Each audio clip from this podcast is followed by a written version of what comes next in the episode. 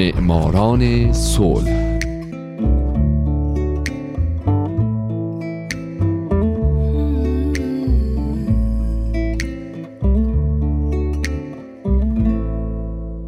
باعث افتخار ماست که شما شنونده رادیو پیام دوست هستید. لطفاً به معماران صلح گوش بدید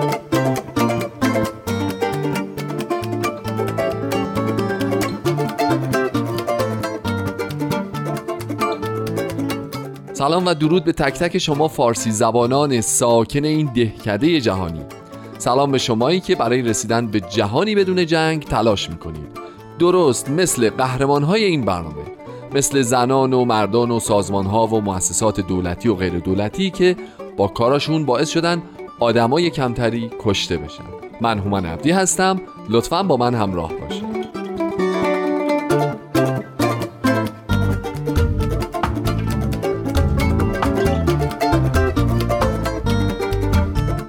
هفته سال 1996 کارلوس فیلیپ شیمنز بلو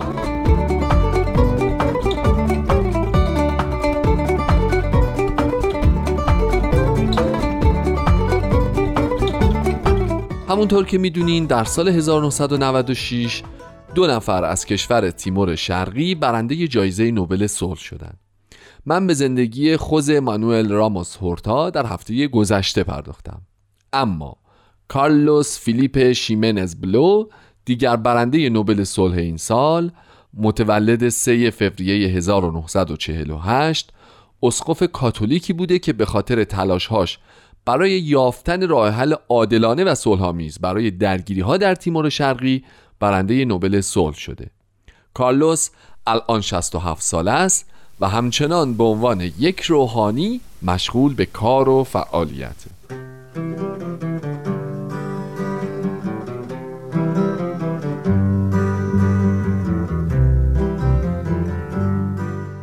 کارلوس پنجمین فرزند دومینگوز و آرمیلیندا در روستای وایلاکاما در ساحل شرقی تیمور شرقی به دنیا آمد. پدرش معلم مدرسه بود و وقتی کارلوس فقط دو سالش بود درگذشت. او دوران کودکیش رو در مدارس کاتولیک گذروند و در سال 1968 از دبیرستان فارغ و تحصیل شد. بعد از سال 69 تا 81 تقریبا همش رو در پرتغال و روم بود و در همون جا هم بود که عضو جامعه سالسین شد که یک مؤسسه مذهبی کاتولیک رومیه. او در پرتغال و روم به تحصیل در رشته فلسفه و الهیات پرداخت. بعضی وقتا برمیگشت به تیمور یا می‌رفت به ماکائو برای طی دوران آموزشیش. کارلوس در سال 1980 کشیش شد و بعد در جولای 81 به تیمور شرقی برگشت و به مدت 20 ماه مدرس و برای دو ماه مدیر کالج سالسین در فوتوکاما شد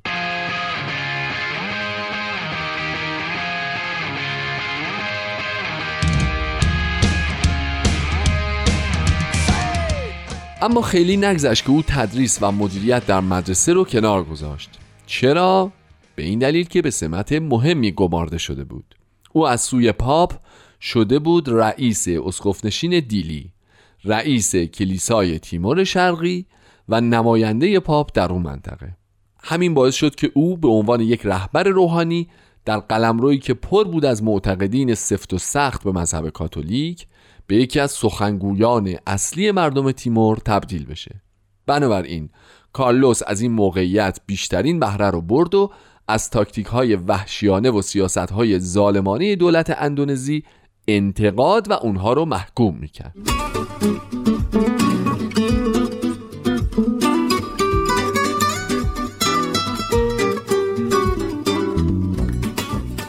به خاطر قوانین سفت و سخت حکومت اندونزی ارتباط با جهان خارج از این کشور به خصوص برای تیموری ها خیلی خیلی سخت بود. بنابراین کلیسا تنها مکانی بود که چون دولت اندونزی نمی‌تونست کنترلش بکنه قادر بود با جهان خارج ارتباط برقرار بکنه. کارلوس با در نظر گرفتن همین موضوع شروع کرد به نامه نگاری با جهان خارج و نامه رو به رئیس جمهور پرتغال، پاپ دبیر کل سازمان ملل و خیلی های دیگه نوشت و ضمن انتقاد از عدم توجه جهانیان به موضوع تیمور خواستار برگزاری یک رفراندوم تحت نظر مستقیم سازمان ملل متحد شد تا تیموری ها بتونن در خصوص آینده کشورشون تصمیم بگیرن. همچنین او از جهان خواست که برای کمک به مردم تیمور کمک های بین المللیشون رو به اون منطقه روانه بکنن تا به قول خودش ملتی رو به مرگ رو از این گرفتاری ها نجات بدن.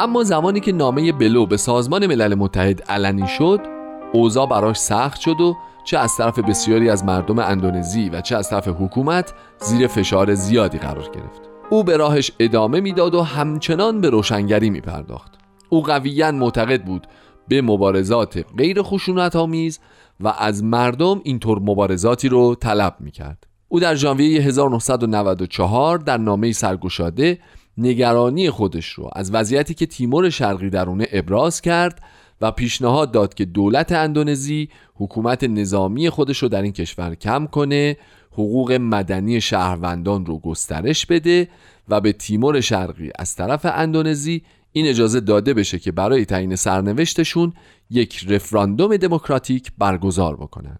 موضوعی که سرانجام با تلاش های او و دیگر برنده نوبل صلح این سال راموس هورتا به سمر نشست و تیمور شرقی در سال 1999 موفق شد همه پرسی رو زیر نظر مستقیم سازمان ملل متحد برگزار بکنه و این راه رو برای استقلال این کشور در سال 2002 هموار کرد.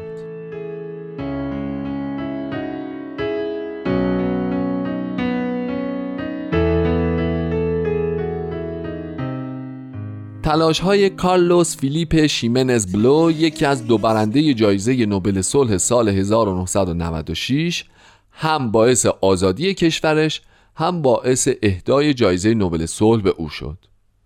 اسخوف شیمنز در سخنرانی مراسم دریافت جایزه نوبل خودش ضمن بزرگداشت آلفرد نوبل گفت یاد و خاطره مردان شایسته هرگز از حافظه بشریت پاک نمی شود زیرا خرد و حکمتشان از خودگذشتگی آنها برای پیشرفت بشریت سرسختیشان برای پیشرفت علم به نفع انسان سبب می شود که مردم در هر جا با هر نوع باور و ایدئولوژی احساس کنند که در هر مسیری گام برمیدارند به مدد جسارت و توانایی های آنهاست.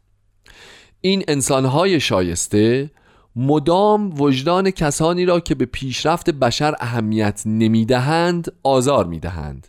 چرا که این امری است مسلم که هر کس باید به هر طریق یا به هر شکلی تلاش و مشارکت کند تا نوع بشر هر روز به انسانیت نزدیک و نزدیکتر شود.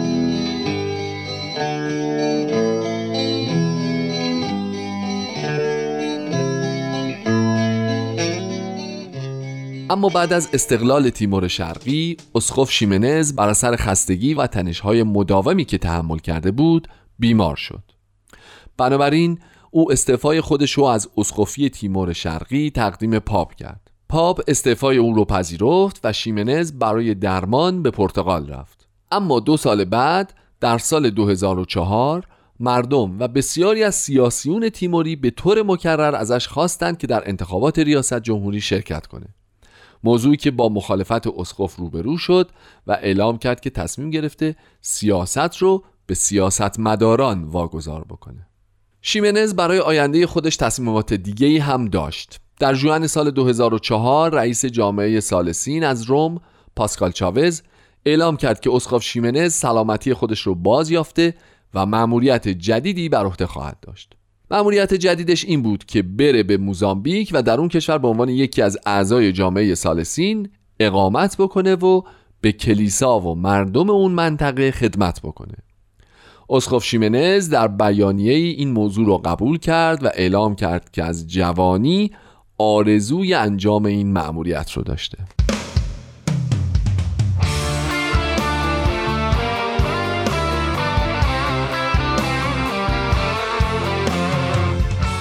دوستای عزیز خیلی خوشحالم که به معماران صلح این هفته هم گوش دادین.